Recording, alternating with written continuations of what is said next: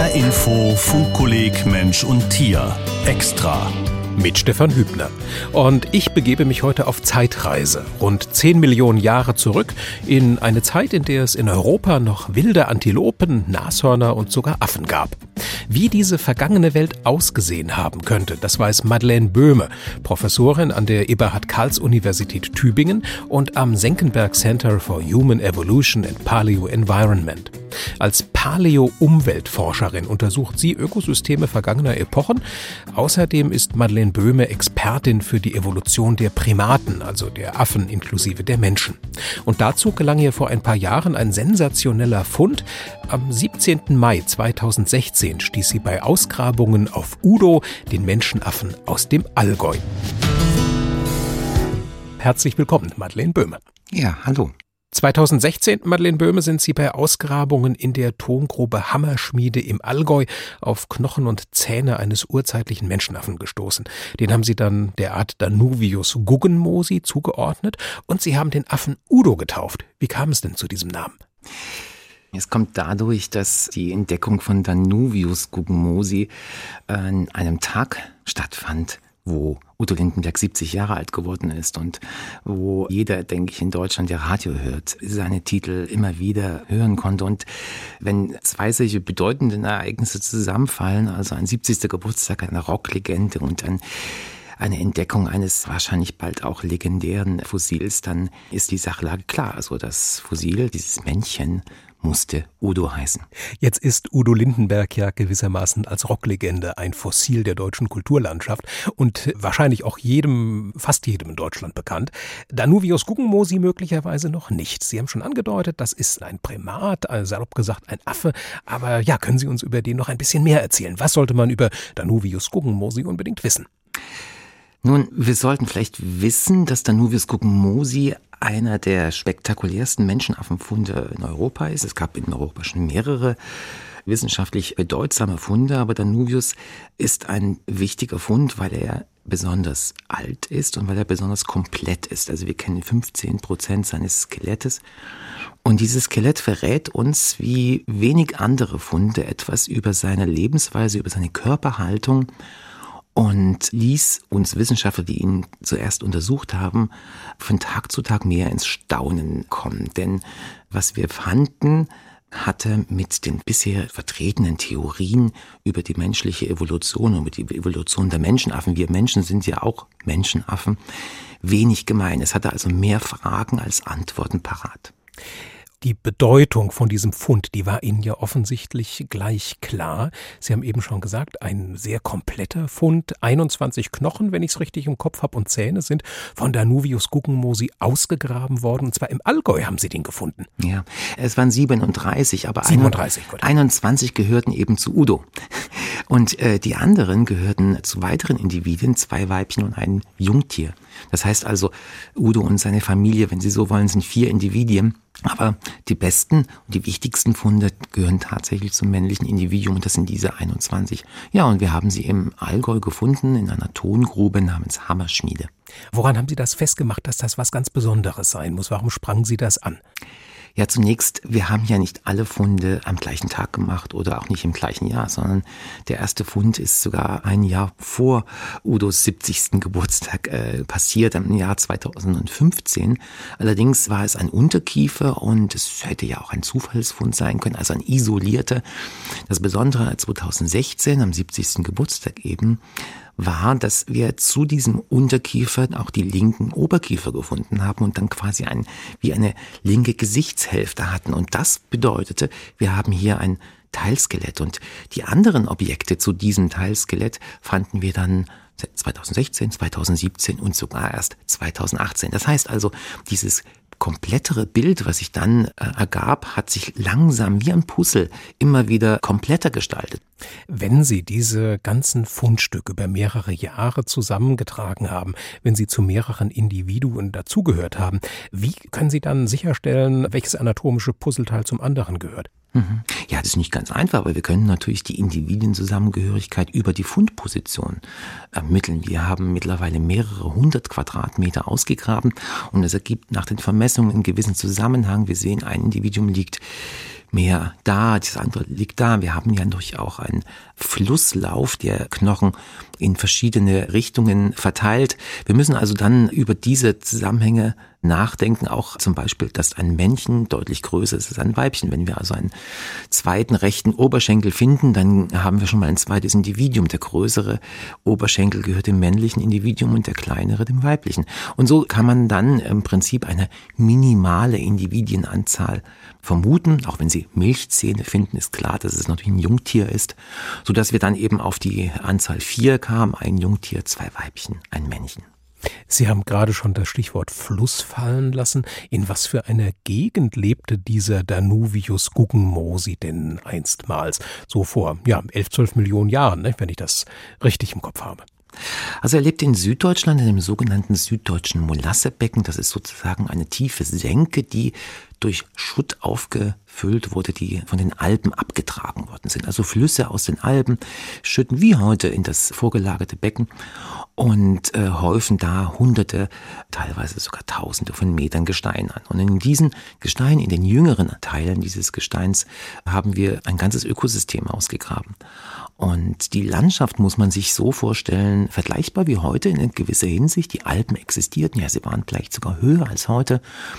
Und das Vorland war sehr flach. Es hatte also eine große Ebene gegeben, eine Schwemmebene, wo Flüsse ihre Sedimentfracht abgelagert hatten. Bei Affe, bei Primat, da denkt man ja eigentlich eher so ein bisschen so was Tropisches. War das damals auch warm und feucht im Bereich des Allgäus? Nun, generell in Mitteleuropa war es in der Zeit sehr warm. Alles deutet auf eine Jahresmitteltemperatur von über 20 Grad hin. Das heißt, wir haben hier tropisch bis warm subtropische Temperaturen. Die Niederschläge, auch das ist ein schwieriges Thema der Rekonstruktion, waren wahrscheinlich eher geringer als heute. Das gibt es einige Indizien aus den Böden, die von damals erhalten sind, die deuten eher auf eine starke Trockenheit im Sommer hin sodass also das Klima des Voralpenbereichs vor 10 Millionen Jahren nicht vergleichbar war mit heute. Wie muss man sich denn vorstellen, dass der Danuvius Guggenmosi in dieser Gegend ja gelebt hat? Das sind natürlich schon wieder Fragen, die sehr, sehr weit in die Zukunft reichen. Also die Antwort auf diese Fragen kann ich eigentlich noch gar nicht geben. Es gibt so ein paar Hinweise natürlich. So aus den Knochen heraus und gewisse ja, Ideen? Also, äh, ja, es gibt gewisse Ideen. Also wir vermuten, dass diese Art polygyn ist. Das heißt also, dass sie ein Sozialverhalten hat, vergleichbar mit heutigen Gorillas. Das heißt, es gab also ein Männchen, ein dominantes Männchen und ein Haremsverband. Da gibt es ein paar Hinweise aus den Knochen. Udo selber äh, hatte eine ganze Reihe von Pathologien. Er hat sich als junger Mann mal den Unterarm gebrochen. Das ist gut verheilt. Daraus ist dann aber eine Osteoporose und eine entzündliche Arthrose im Handgelenk entstanden. Er hatte wahrscheinlich ziemliche Schmerzen im, in seinem rechten Arm. Äh, das sind so ein paar kleine Details. Viele Dinge wollen wir noch herausbekommen. Beispielsweise, ab wann waren diese Vorläufer geschlechtsreif? Das sind alles wichtige Fragen, vor allen Dingen in der Einordnung in den Stammbaum. Und wir werden das mit verschiedenen Methoden, vor allem auch mit chemischen Methoden, versuchen zu beantworten, aber noch sind wir da weit entfernt. Sie haben aber auch erste Hinweise den Knochen entnehmen können, was die Bewegungsmöglichkeiten, das Bewegungsspektrum von Udo ja betrifft. Und das hat ja sehr große Aufmerksamkeit nach sich gezogen, als Sie das veröffentlicht haben im ja, Jahr genau. 2019. Was war da das Besondere? Ja, das ist eigentlich das Besonderste an Danuvius, dass er nämlich zweibeinig laufen konnte und das eben wahrscheinlich nicht nur hin und wieder tat, sondern eben auch permanent tat. Das heißt mit anderen Worten, er konnte nicht vierbeinig sich fortbewegen. Diese Zweibeinigkeit ist sehr zentral, weil in der Frage, wie definieren wir Menschen und damit also auch die, Evolutionslinie der Menschen, verblieb am Ende heute nur noch ein Merkmal, was uns Menschen zum Beispiel von Schimpansen wirklich signifikant unterscheidet und das ist die Zweibeinigkeit. Und deswegen ist die Forschung zu diesem Thema natürlich sehr zentral mit der menschlichen Evolution überhaupt verbunden. Und es war eben eine sehr große Überraschung für mich, als dann das Puzzle etwas kompletter wurde, zu sehen, dass sehr, sehr viele Merkmale bei dem Skelett von Danuvius mehr Gemeinsamkeiten mit einem menschlichen Skelett als mit einem Schimpansenskelett oder auch ein Gorillaskelett besaßen. Das heißt also, Danuvius ist große Teile in seiner Fortbewegung zweibeinig gelaufen. Er tat dies sehr häufig sicherlich in einem Baum, aber er hat es wahrscheinlich genauso gut auch auf dem Boden vollführt. Allerdings muss man hierzu sagen, wir brauchen weitere Funde, um das vor allen Dingen noch besser verstehen zu können. Und das sind vor allen Dingen Funde aus dem Fußbereich, denn es ist nachvollziehbar, dass die Füße ganz zentral sind für ein zweibeiniges Wesen. Das heißt, im Moment machen Sie das eher von der Wirbelsäulenanatomie oder vom Becken, vom Hüftbereich äh, her fest. Aber die Füße, das wäre quasi das, was noch als unterstützender Fund gebraucht wird, zu ja. sehen, dass die wirklich ja. flach auf dem Boden ja. aufliegen konnten, etc. Ja, die Hinweise haben wir aus mehreren Bereichen, haben wir aus dem Sprunggelenk, haben wir aus dem Kniegelenk und dann natürlich aus der Wirbelsäule. Also diese drei Bereiche sind es. Also da haben wir schon gute Hinweise, was die Extremitäten, also die Beine anbetrifft. Man sieht also, dass er seine, seine Knie vor allen Dingen unter gestreckter Haltung belastet hat. Man sieht auch, dass sein Fußgelenk nicht sehr beweglich war. Es war also sehr kompakt, wie das bei uns Menschen ist, so bei zwei Beinen, nicht nur bei uns Menschen, auch bei Lucy, bei Australopithecus beispielsweise ist es genauso gebaut. Das heißt also im Schienbein, also im Knie und im Sprunggelenk hat er die menschliche Anatomie. Udo ist ja jetzt der Spitzname für diesen Primaten, was diesem Affen aber weiterhin erhalten bleiben wird. Das ist der wissenschaftliche Name, Danuvius guggenmosi. Das müssen Sie uns auch nochmal erklären, was der bedeutet. Es ist immer so, dass biologische Arten immer mit einem Doppelnamen belegt werden. Das ist seit dem 18. Jahrhundert gebräuchlich.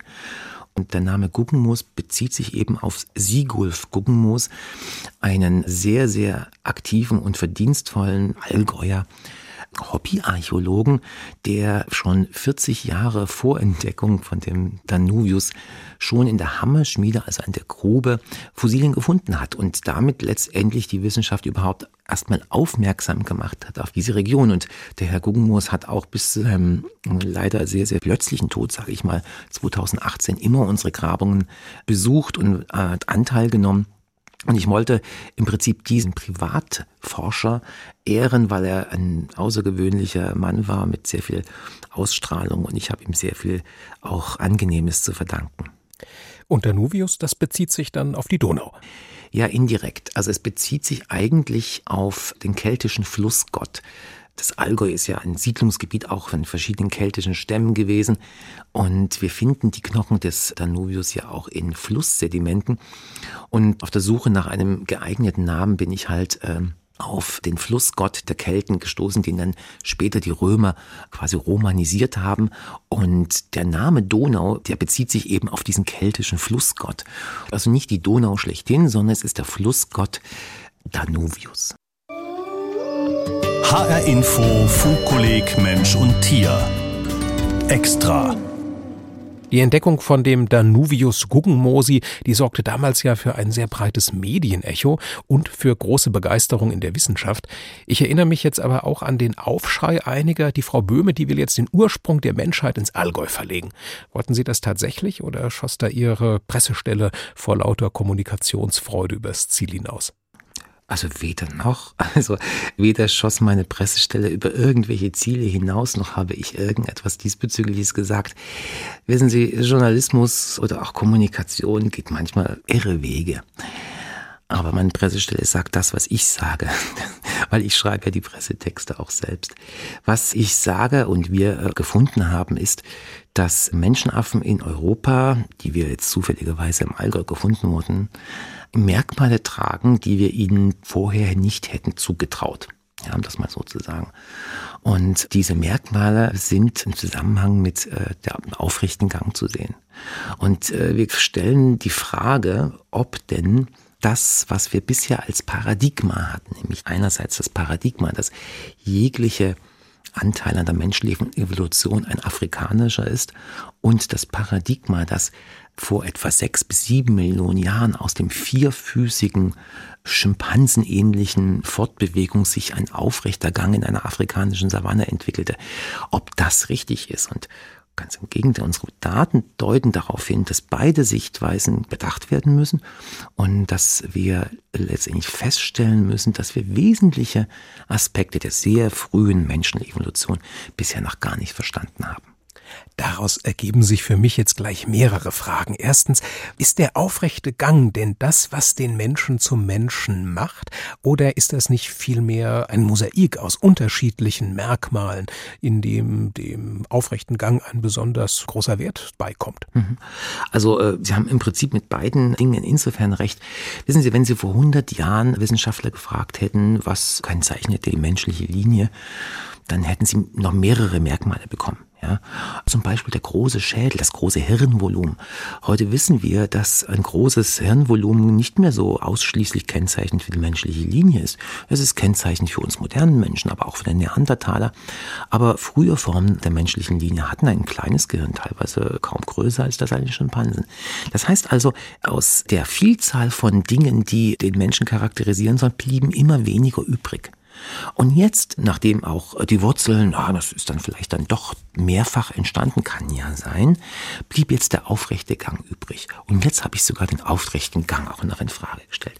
Wissen Sie, die Frage ist doch, ist aus unserer menschlich zentrierten Sicht, ist der Schimpanse ein primitives Wesen?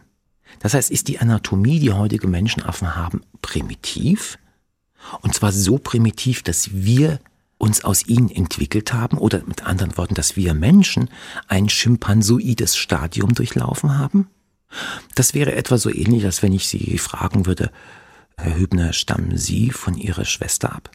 Das heißt, Sie glauben eher daran, dass wir im Moment ein bruchstückhaftes Gesamtbild haben, das äh, noch lange davon entfernt ist, die evolutiven Entwicklungsgänge korrekt abbilden zu können. Definitiv. Also wir sind wirklich noch weit davon entfernt. Wir sind auch noch weit davon entfernt, den Danuvius in seiner komplexen Anatomie überhaupt zu erfassen. Das ist mein Punkt. Das heißt also, äh, nur Fossilfunde können uns etwas über die Vergangenheit von Evolutionsleben sagen. Sie werden natürlich sagen, Herr Hübner, also ich stamme nicht von meiner Schwester ab, aber meine Schwester und ich stammen von meiner Mutter ab. Und die Frage ist nur, wie sah Ihre Mutter aus? Ja? Und wenn wir das jetzt auf Menschen und Schimpansen mal übertragen, dann wissen wir nicht, wie der letzte gemeinsame Vorfahre aussah. Wir können Hypothesen anstellen und das ist bisher gemacht worden und die Antwort war bisher, ja, der letzte gemeinsame Vorgänger von Mensch und Schimpanse sah primitiv aus, muss ja primitiv gewesen sein, also wie ein Schimpanse. Und ich sage aber, oder die Daten deuten darauf hin, der Schimpanse ist wahrscheinlich gar nicht so primitiv in seiner Anatomie, sondern er ist wunderbar angepasst an seinen heutigen Lebensraum, den er vielleicht seit einigen wenigen Millionen Jahren innehat, nämlich an die Regenwälder Zentralafrikas. Und das ist in einer gewissen Hinsicht auch nicht ganz neu im Übrigen. Das ist in gewisser Hinsicht zeigt, dass unsere menschliche Anatomie in vielen Merkmalen eigentlich eine primitivere ist. Was mich zu dem zweiten Punkt bringt, der sich für mich vorhin aus Ihren grundlegenden Ausführungen so ergeben hat, nämlich wenn man jetzt in Lehrbücher hineinschaut zur Entstehung des Menschen, da kommt immer wieder die berühmte Out of Africa Hypothese, die erklärt, wo wir unsere Wurzeln zu suchen haben und die wird ja immer in einer sehr überzeugenden und selbstbewussten Art und Weise vertreten. Da würden Sie jetzt sagen, innehalten und noch einmal mal überlegen? Ja, also wissen Sie, dieser Begriff Out of Africa ist ja erst in den 80er Jahren von einem übrigens einem deutschen Anthropologen aus Hamburg geprägt worden und er meint eigentlich Homo sapiens. Ja. Streng genommen meint er die Entstehung unserer heutigen Art. Das heißt, die Erweiterung von Out of Africa auf alle früheren Evolutionsschritte, wie eben jetzt der Trennung von Menschen und Schimpanse, waren gar nicht intendiert und sind später dann übertragen worden. Und da sage ich aber ganz klar, ich warne davor, das als Doktrin zu sehen, sondern die Daten, die wir in den letzten zehn Jahren, auch 20 Jahren haben, erringen können, sprechen eine Sprache dahingehend, dass wir da erstmal vorsichtig sein sollten. Und ich bin überzeugt davon, dass in den nächsten zehn Jahren noch ganz andere Funde diesbezüglich auftreten werden. Ich glaube nicht, dass es ein so einfacher Zusammenhang ist, zumal die positiven Belege, also die Fossilfunde, alle außerhalb von Afrika sind. Wie hat sich denn in den zurückliegenden Jahren diese Landkarte der Funde prähistorischer Menschenarten so komplettiert? Wo findet man mittlerweile überall Menschenfossilien? Ja, also Sie meinen Menschenaffenfossilien. Genau. Menschenartiger ja. Lebewesen, genau. Also in sehr, sehr vielen europäischen Ländern. Also das reicht also von, von Spanien im Westen bis, wenn Sie so wollen, Georgien im Osten. Das ist jetzt nicht Europa im engeren Sinne, aber das heißt also überall da, wo wir eigentlich die Gesteine haben. Und im Übrigen in Deutschland käme sowieso nur Süddeutschland in Frage, weil nur in Süddeutschland Gesteine diesen Alters vorhanden sind. Das heißt also, diese, diese Arten haben auch in Norddeutschland gelebt. Also die, die Hamburger und die Hessen brauchen da nicht nicht traurig sein. Also Danuvius hat garantiert auch in Hessen gelebt. Aber wir könnten ihn wahrscheinlich nie finden, weil es kein Gestein gibt in ganz Hessen, welches elf Millionen Jahre alt ist. Es gibt ja aber auch Funde von Vorläuferarten, von Verwandten des heutigen modernen Menschen, die zum Beispiel in Sibirien gefunden worden sind, die in der südostasiatischen Inselwelt äh, gefunden worden sind. Wie fügen die sich in dieses Bild? Ja, natürlich. Also die Funde, die in den letzten Jahren, zehn Jahren immer häufiger, gerade aus Ostasien, Südostasien gemacht werden, die sind absolut spektakulär. Also viele von den Zuhörern haben vielleicht schon mal vom Hobbit gehört, also von Flores-Menschen. Äh, Flores hat man eine kleine Menschenart entdeckt vor etwa 15 Jahren und äh, weiß jetzt, dass sie seit mindestens einer Million Jahre da lebt. Die ist also sehr, sehr klein, kleiner als einen Meter und sehr, sehr menschlich auf der einen Seite und auf der anderen Seite hat sie Merkmale, die sie eher mit Australopithecus in Zusammenhang bringen. Oder auf den Philippinen sind vor zwei Jahren eine neue Menschenart entdeckt worden, die Merkmale hat, die eigentlich überhaupt nicht menschlich sind. Ja, da ist eine möglicherweise eine abstehende Großzehe. Das heißt, die haben offensichtlich auch noch eine sehr, sehr starke baumkletternde Lebensweise gehabt. Das ist sehr, sehr verwirrend vor allen Dingen und es passt überhaupt nicht in, in diese einfachen Out-of-Africa-Bilder. Wir müssen wirklich aufpassen, dass wir uns da nicht verrennen. Wir sollten die neuen Funde mit großem Interesse aufnehmen und sie wirklich unvoreingenommen betrachten. Zu welchem Bild, Madeleine Böhme, denken Sie, wird das am Ende führen? Sie haben uns jetzt exemplarisch bestimmte Mosaiksteine ein wenig genauer vorgestellt. Und wenn man das jetzt unvoreingenommen zusammensetzt, in welche Richtung sollten wir künftig auch mal denken? Ja, also ich bin ja keine Hellseherin, weil ich ja selbst mich, äh, ich hinterfrage mich ja jeden Tag auch selber. Also äh, ich kann nichts vorhersagen, aber eins kann ich sagen, die strikte Out of Africa, das ist Geschichte. Schauen Sie, wir haben zweibeinige Fußspuren auf der Insel Kreta, die sind sechs Millionen Jahre alt. Auch das gehört in dieses Bild. Wir haben aber einen riesigen Bereich in Eurasien, der noch überhaupt nicht erforscht ist. Also der ganze zentralasiatische Bereich haben wir überhaupt keine Daten. Und wenn wir diese Daten einmal haben werden, dann könnte im Prinzip ein sehr komplexes Bild auch zur frühen Phase der menschlichen Evolution entstehen. Komplex ist es übrigens auch in der späten Phase mittlerweile geworden, gerade durch die Genetik. Die haben uns gezeigt, wissen Sie, wenn man so diese Karten sieht, diese Weltkarten, wo dann immer diese großen Pfeile aus Ostafrika in die Welt hinausgehen diese sehr, sehr einfachen Weltbilder, die sind alle nicht so einfach. Ja. Und da haben wir erst die jüngeren menschlichen Geschichte durch die Genetik erfahren können. Das ist also ein Vor und Zurück, ein Vermischen und ein äh, sich trennen. Aber wir werden natürlich niemals die Wahrheit erfahren. Was ist schon die Wahrheit? Aber wir werden immer uns Fragen stellen können über die Zusammenhänge und diese Fragen werden immer weitergehen. Wir werden also nie zu einem abschließenden Ergebnis kommen. Eurasien allerdings hatte einen viel größeren Anteil an der menschlichen Evolution, als das diesem Kontinent in den letzten 70 Jahren zugestanden wurde. Glauben Sie, wenn sich dieses Mosaikbild dann weiter vervollständigt haben wird, dass das vielleicht auch Auswirkungen auf unser Selbstverständnis als Mensch haben wird? Nein, ich glaube das nicht. Es ist tatsächlich eine wissenschaftliche Fragestellung und Debatte, die muss mit uns nichts. Schauen Sie, Sie können als Individuum intensiv religiös sein und einen völlig anderen Schöpfungsmythos besitzen als das, was die Wissenschaft für realistisch hält. Und trotzdem können Sie ein sehr glücklicher Mensch sein. Es muss uns nicht äh, betreffen. Wir sollten uns vielleicht auch hüten, aus jeder wissenschaftlichen neuen Hypothese und Entwicklung gleich immer ein Politikum zu machen. Also ich bin der Meinung, nein, es muss uns Menschen nicht unbedingt betreffen. Aber schauen Sie, es interessiert natürlich trotzdem sehr, sehr viele Menschen, weil die Frage nach unserer Herkunft, die ist eine zentrale für den Menschen. Und deswegen wird es immer wieder noch viele, viele Menschen geben, die diesen Diskussionen folgen möchten. Vielen Dank, Madeleine Böhme, Paläontologin von der Universität Tübingen, für diese Einblicke rund um Danuvius guggenmosi, den Urzeitprimaten aus dem Allgäu, auch bekannt unter dem Namen Udo. Vielen Dank fürs Zuhören bei diesem Funkkolleg Extra, sagt Stefan Hübner. HR Info Funkkolleg Mensch und Tier. Mehr Informationen und Anmeldung auf funkkolleg.de.